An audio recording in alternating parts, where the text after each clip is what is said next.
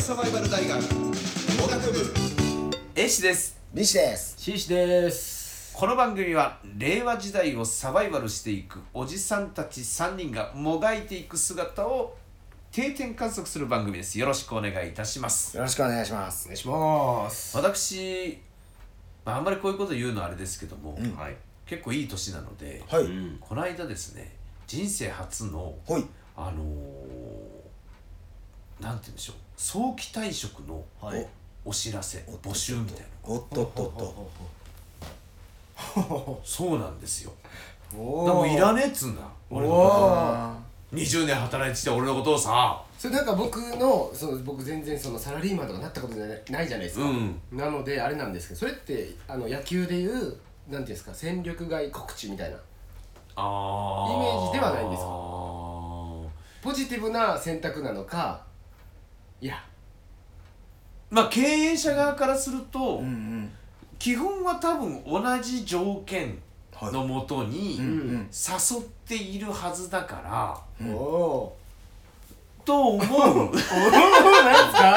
なんか会社守りましたね今。いやいや、分からないけど、でも多分それはあると思うので、それで条件があって、うん、だ当然その今普通に退職金よりも、うん、例えば倍出しますよ。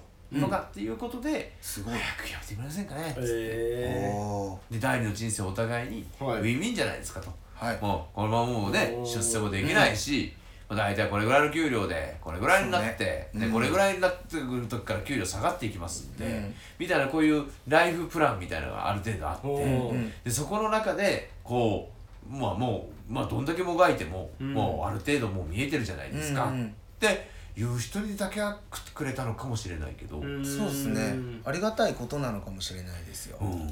ありがたいですよね、まあいいね。それは結局お互いにとって、新しいいい人生。なるほど。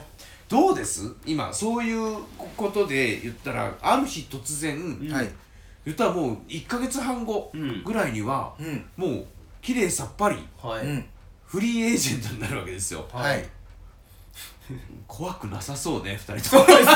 その時はその時だけだと思って、何の話だなんだろう、この無敵感みたいな、この2人の。やっぱりそこはある程度自分の中でこう、もがいてるからってことなのかな。もがいてるつもりもないです。でもこれ、ちょっと最近社会に出てきた、B 氏 C 氏含め、今日話してたのが、やっぱそういうなんですかね、ちょっと今回の2人の立場って何かに雇われてる立場で働いてはいるんですよね。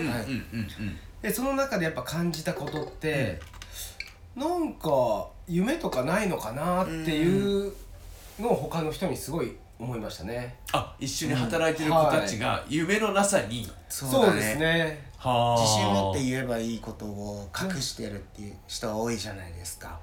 俺結構自分でこうこれやったらいいじゃんとかって人のこととかすごいなんか偉そうにアドバイスしてるのに、いざ1ヶ月半後にあなた仕事なくなりますって言われたら急に不安な。今までそのバンドはうまかったですけどね。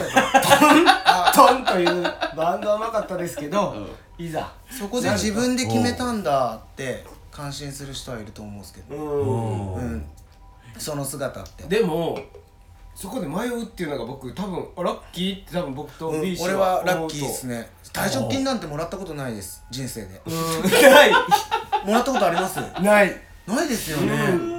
退職金なんていただけるって。退職金っていう定職があるんですか？それはないんですか？